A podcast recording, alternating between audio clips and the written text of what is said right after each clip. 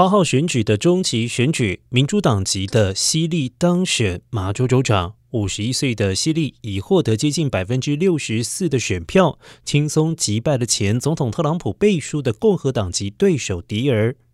不仅成为美国第一位公开出柜的州长，也是麻州史上首位女州长。然而，麻州过去八年由共和党籍的贝克担任州长，但他这次选择不争取第三个任期。